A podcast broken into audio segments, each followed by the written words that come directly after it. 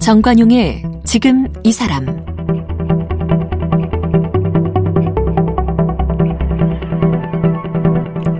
여러분 안녕하십니까 정관용입니다. 회사든 단체든 한 곳에 오래 몸담았던 곳 떠나야 할 때가 되면 참 서운하고 허전하죠. 특히 자기가 소속된 곳에서 최정상의 자리에 올랐던 분들이라면 은퇴한다 이걸 받아들이기가 쉽지 않습니다. 네, 우리 국립발레단의 수석 무용수였던 이영철 발레리노도 최근에 은퇴를 결정하면서 섭섭함이 컸다고 그래요. 그런데 이 후배들을 위한 발레 지도자, 발레 마스터가 돼주기로 했고 과감히 자리에서 내려왔습니다. 인기 가수의 백댄서 출신에서 20살의 발레리노가 됐고요. 발레 왕자로 살았던 지난 20년의 시간이 정말로 행복했다는 이영철 씨. 이제 발레 마스터로 인생 3막이 시작됐다고 볼 수 있는데 오늘 함께 만나봅니다. 이영철 발레리노는 고교 시절 육각수와 비비의 백댄서로 무대에 섰습니다. 스무 살의 늦은 나이에 발레를 시작했습니다. 2002년 세종대학교 무용학과를 졸업했고 국립발레단의 코르드 발레 군무로 입단 2009년 수석 무용수에 올랐습니다. 지난해 국립발레단 수석 무용수의 자리를 내놓고 지도자인 발레 마스터로 첫 발을 내디뎠습니다. 발레 인생을 담은 발레리노 이야기를 출간했습니다.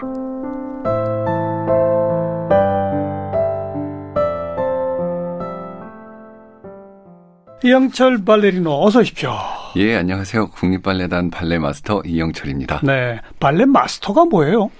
어, 그 무용수들을 공연 올라가기 전까지 그 작품을 지도하고 그다음에 무용수들 컨디션도 전체적으로 좀 봐가면서 음, 같이 함께 작품을 만들어가는 위치에 있습니다. 그러니까 네, 국립발레단 전속 소속이신 거죠. 네, 네, 네, 이거 직접 춤을 추던 분에서 후배들 지도하는 사람으로 네, 그거네요. 네 맞습니다. 아 그런데 이 20년 동안 대한민국을 대표하는 발레 왕자셨는데 저 네. 깜짝 놀랐어요. 아까 그 프로필 보니까 육각수의 백댄서였어요. 예, 제가 어렸을 때 고등학교 1학년 때 16살부터 그 백업 댄서 생활을 했었거든요. 오, 네. 그때 어? 그거 당시 어떻게 이제 시작한 거예요? 고등학교 1학년 때. 그 어린 나이에. 저 때는 그 어렸을 때 주로 학교에서 선생님들이나 또는 주변의 부모님들이 공부 못하면 어. 앞으로 살기 힘들어진다 그렇죠. 이런 주입식 교육을 많이 받았을 때거든요. 아, 요즘도 그래요. 네. 아, 요즘도 그런가요?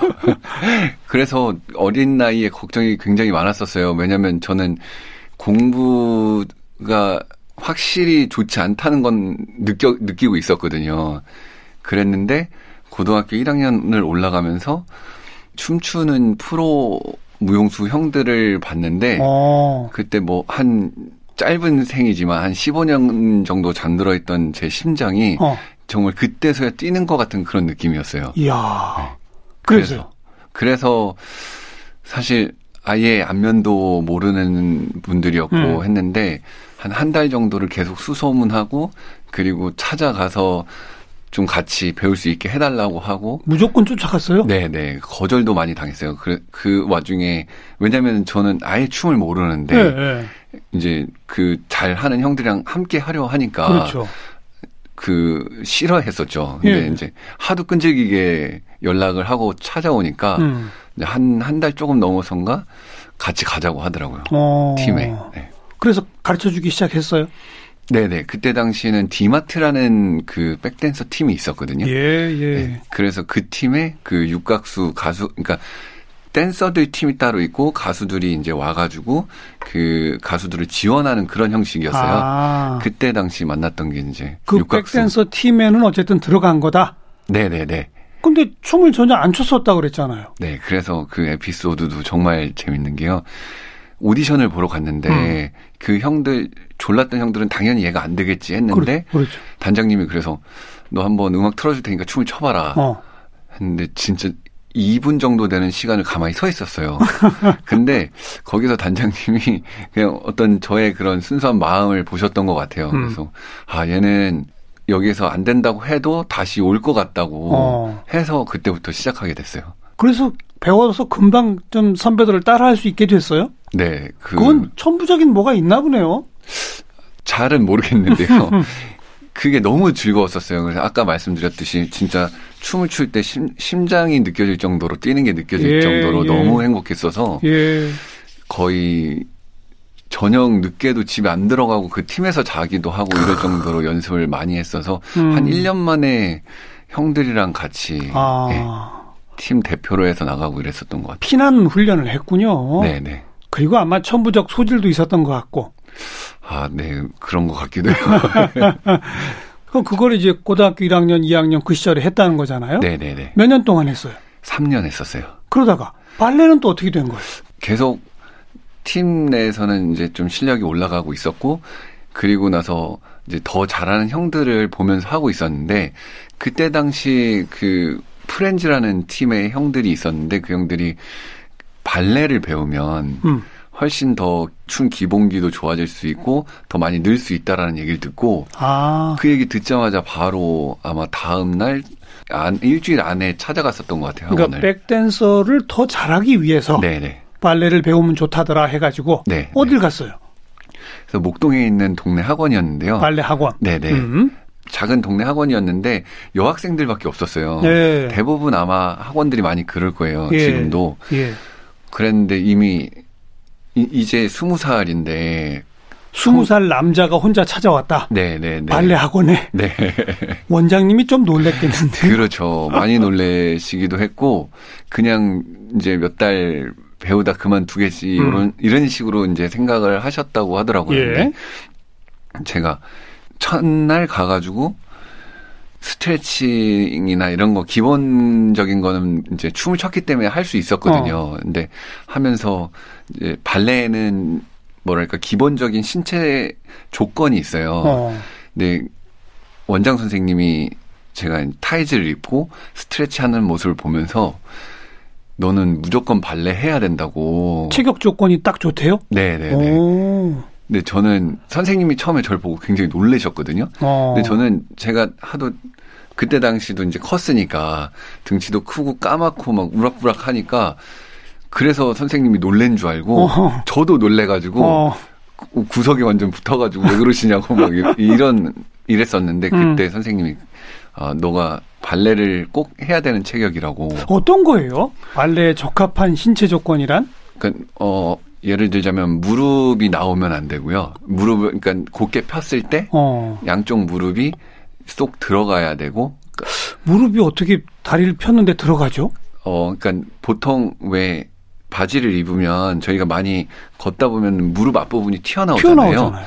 그런 식으로 다리가 생기신 분들도 굉장히 많아요. 예. 근데 대부분 그렇게 안- 그렇잖아요. 그렇죠. 어. 근데 그렇게 안 생기고 그냥 일자로 곧게 아, 그래요? 생겨야 되고 발등 라인도 이렇게 좀 유려한 곡선으로 생겨야 돼요. 이영철 씨는 그래요? 네, 제, 오. 가제 입으로 말씀드리긴 좀 그런데 네, 적합한 체형이라서 네. 어. 그리고 상체, 하체 비율 이런 것도 중요할 거 아니에요. 네, 그렇죠. 그리고 이제 발레가 클래식 발레는 대부분 기반이 동화에서 많이 그렇죠. 비롯되잖아요. 그래서 왕자 공주 스토리들이 많아요. 맞죠? 그러려면 또 좀 체형이 얼굴도 좀 작고 뭐 음. 다리가 좀 길고 약간 요런 서구적인 체형이 예, 예. 필요하죠. 예. 근데 지금 딱 보니까 이영철 씨는 얼굴도 작고, 어, 들어올 때 보니까 다리도 길고, 아니 아니에요. 그러진 않는데 네, 그냥 뭔가 그런 발등이라든지 이런 게 좀 좋았었던 것 같아요. 그래서요. 그 원장님이 넌 꼭 발레를 해야 한다. 네. 몇 달 배웠어요, 그래가지고. 그래서 한 세 달 정도를 계속 거부를 했었어요. 저 발레가 너무 싫었거든요. 왜요? 타이츠를 입는 게 너무 싫었었어요. 아, 타이즈. 네, 딱 남자가 붙는 거, 네. 어디 툭 튀어나오는 거. 네네네네. 그게 너무나도 좀 부끄러워가지고. 아, 그렇죠. 네, 첫- 남사스럽죠. 맞아요. 그래서 어. 첫날에는 학원을 가서도 탈의실 밖으로 나가는 것 자체가 음, 저한테는 굉장히 큰 고난이었어요. 그랬겠죠. 네, 그래서 전부터 여학생밖에 어, 아 없었다면서. 그렇죠. 어. 그래가지고 바지를 거의 위에다 입고 그리고 타이즈 벗으라고 해도 잘 안 벗었었었고 음. 타이즈도 일부러 슈즈도 그렇고 큰 걸 좀 입었었어요. 음. 되도록 안 붙게 하려고. 그래서 현대무용을 이제 하려고 했었는데 한 세 달 정도 원장 선생님이 계속 너는 발레하라고 하라고 이러다가 어, 하루는 공연을 한번 보러 가자 예. 해서 데리고 가주셨죠. 정통 발레 공연. 네네네. 네. 그게 이제 국립발레단의 해적이라는 공연이었어요. 어. 그래서 그 공연을 봤는데 거기서는 남자 댄서들이 굉장히 멋있는 거예요. 음. 잔 근육에다가 그 입은 제가 되게 부끄럽게 생각했던 타이즈가 너무나도 멋있더라고요. 어. 그리고 주인공이 일단 그 아랍풍의 바지를 입고 있었고 타이츠를 안 입고 있었어요. 그런 어떤 화려한 것들이 굉장히 마음에 들었었고 음. 그리고 한 근 3년 정도를 백업 댄서를 하면서 제 열정을 정말 많이 불태우고 노력을 했는데 주변 시선이 별로 안 좋았거든요. 그때 당시는 이제 부모님들이 춤춘다고 하면 예, 예. 좀 안 좋게 생각을 그렇죠. 하셨었어요. 그렇죠. 어. 근데 국립극장을 가서 국립발레단 공연을 보는데 그 어른들이 굉장히 가수가 아닌 댄서들한테 박수의 갈채를 보내주고 주인공이죠, 주인공. 뭐? 네 백댄서는 절대 주인공이 아닌데. 그렇죠 음. 그거에 매료됐던 것 같아요 어. 그때부터는 타이즈도 안 부끄러웠고. 전혀 안 붙죠 그랬어요. 그 다음에 어떻게 했어요? 정식 학교로? 그 다음에 제가 한 8개월 정도 전공으로 이제 전향을 하고 나서 시험을 봐서 학교를 가게 됐는데 음. 그때 당시는 저는 아무것도 몰랐으니까 그렇게 겁 없이 시작하고 덤빌 수 있었고 그리고 학교를 갔을 때도 사실 저를 가르쳐 주셨던 선생님은 너는 대학 시험 그러니까 세종대를 제가 나왔거든요. 세종대를 시험을 보지 마라. 보면 무조건 떨어진다. 그 보통 발레리노를 양성하는 대학 전공자들은 네. 초등학교 때부터 시작한 친구들이 오는 거 아니에요? 그렇죠. 저보다 이미 10년 이상은 앞서서 시작한 친구들이 대부분이 그렇죠. 다 그랬었고요. 어. 저는 정말 저 같은 경우는 없었죠. 그렇죠. 네. 어. 그랬는데 근데 그 입시 경쟁을 뚫었어요? 네네네 그게 사실 그때 잘 했다기보다는 제 나름대로 노력을 많이 하기도 했지만 이제 가능성을 많이 봐주신 거죠 저희 교수님들이. 네, 저희 어. 그 학원 원장님처럼 음. 어 쟤는 발레를 시켜야 되겠다 어. 해서 불러주신 거죠 네. 체형을 보고 네 체험을 보고 그 대한민국 전체에 발레하는 남자 발레리노 네제 몇 명쯤 돼요? 생각에는 지금 현역으로 뛰고 있는 발레리노들 같은 경우는 아마 100명 안 박힐 것 같아요. 진짜 얼마 안 되죠. 네네. 여자는 훨씬 많죠. 여자는 훨씬 많죠. 그죠? 예. 그만큼 남자로서 발레리노를 뭐 어려서부터 꿈꾸고 그리고 전업 발레리노가 되는 그 길 자체가 아주 좁은 거 아니에요?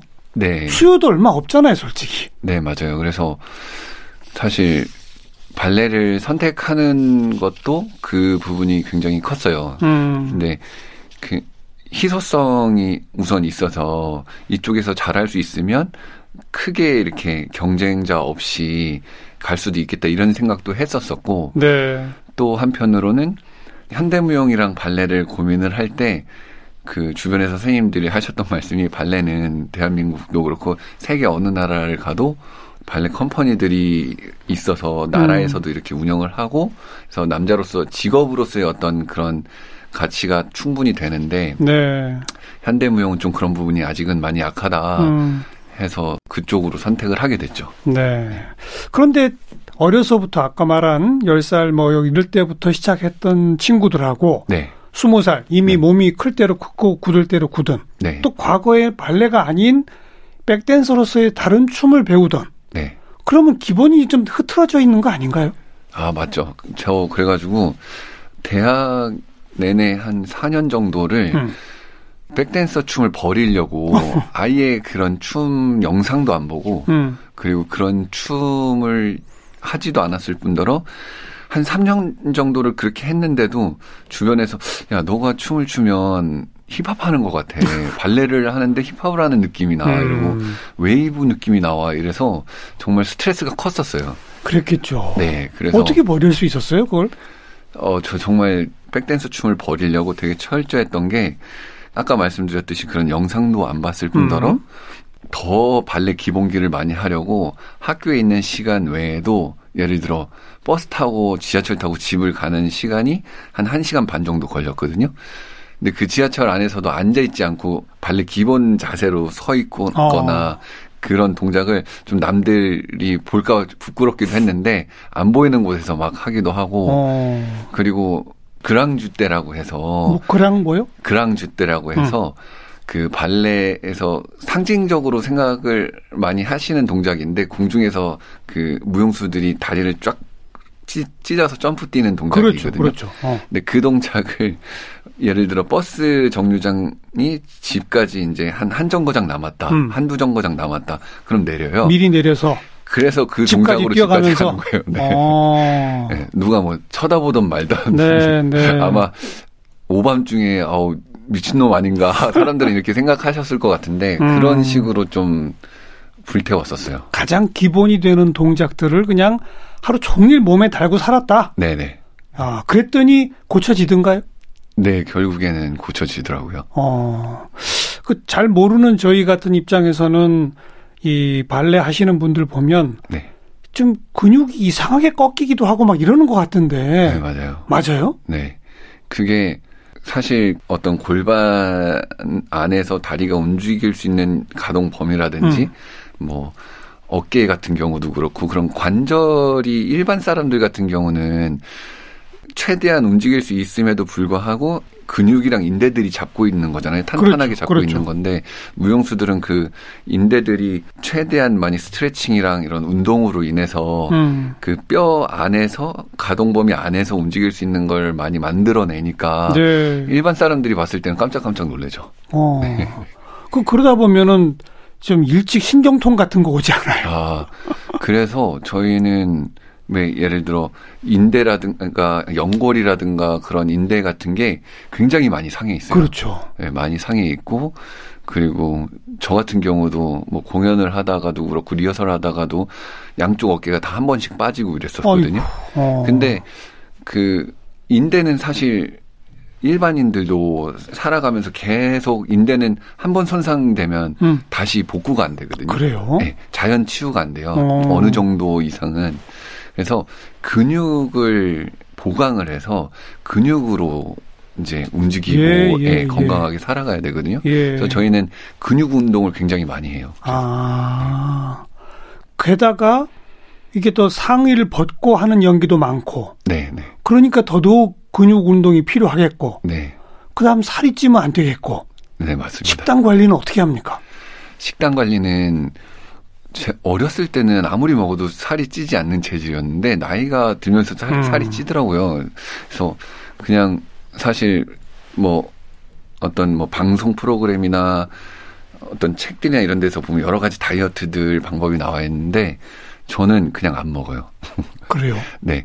저녁 6시나 7시 이후로는 아예 안 먹고요. 어. 뭐 그 전에는 사실 운동량들이 많기 때문에 따로 식단 조절을 하진 않는데 예. 저녁 늦게는 안 먹어요. 예.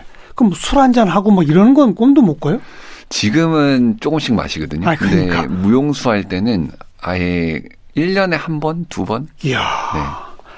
힘든 삶이군요. 끊임없이 운동해야 되고 그쵸. 춤 연습도 해야 되고 네. 그죠? 네.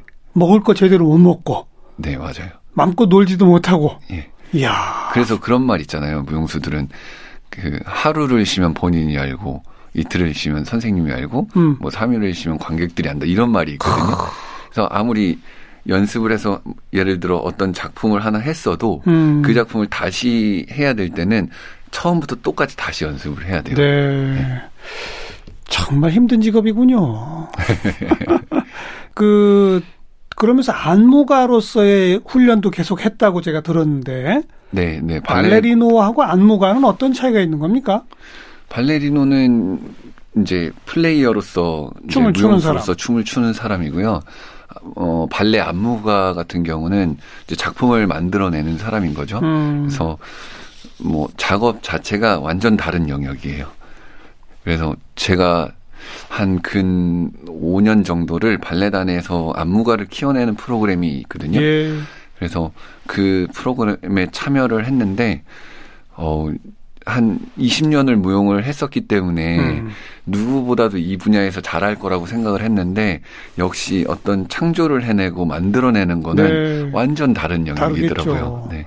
발레리노는 배우라면 네. 안무가는 연출이네요. 네, 맞습니다. 어, 본인은 근데 그 두 가지 이제 다 겸업을 했고 네, 네. 후반부에는 네. 네. 2009년에 국립발레단 수석 무용수가 됐으니까 네.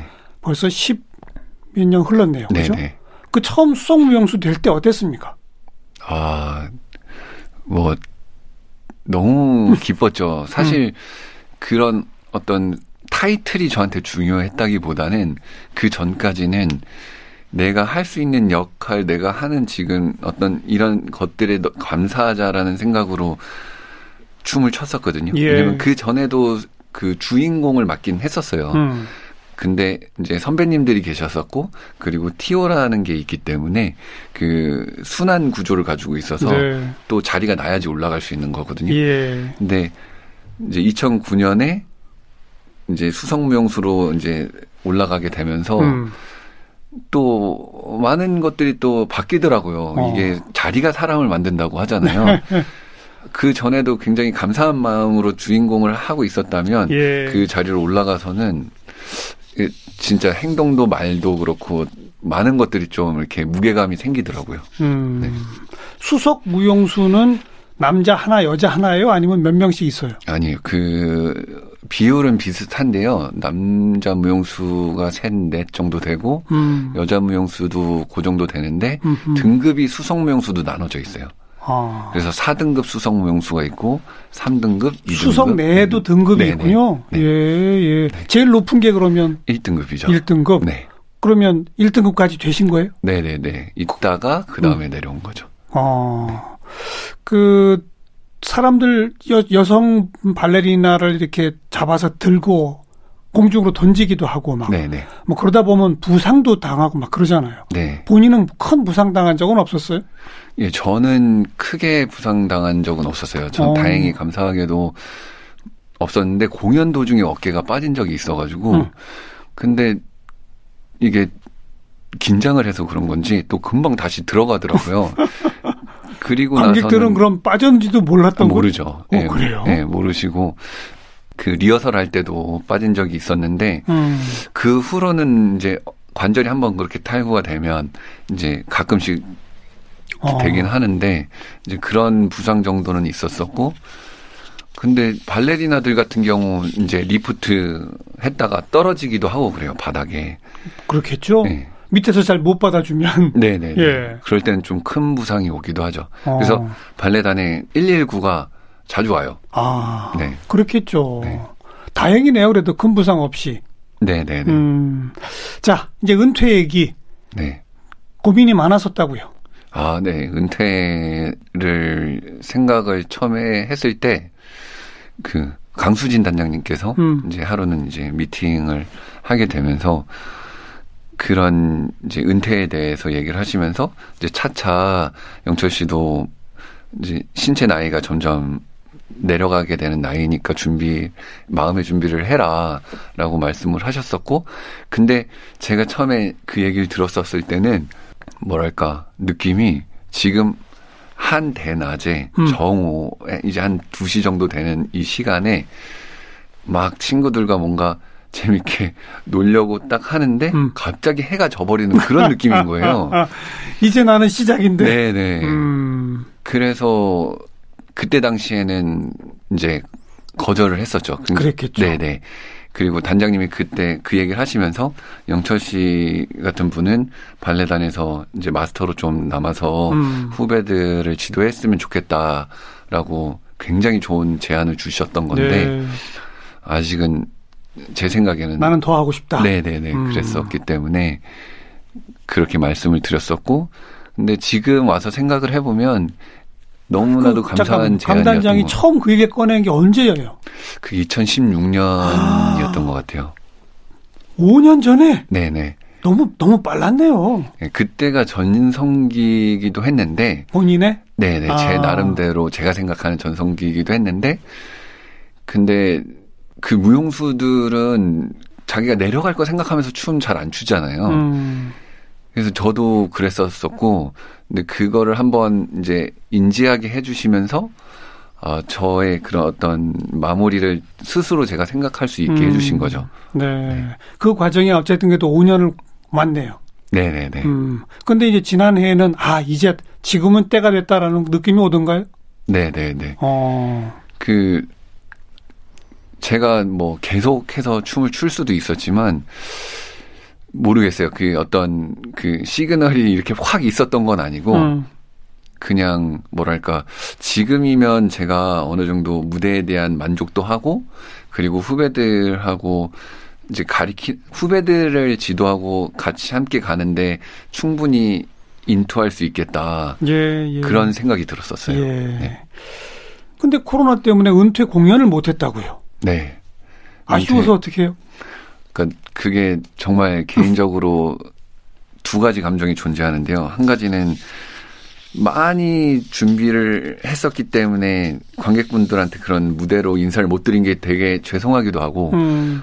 한편으로는 제가 한때 이제 클래식 무용수로서 이제 최고 정점에 달았을 때 어떤 그런 모습을 보여드릴 수는 없었잖아요. 음.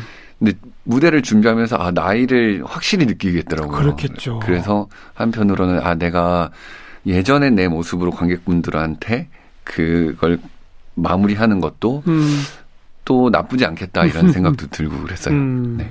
그래도 팬들과 만나는 어떤 기회, 금년에 뭐 좀 준비하고 있는 게 있나요?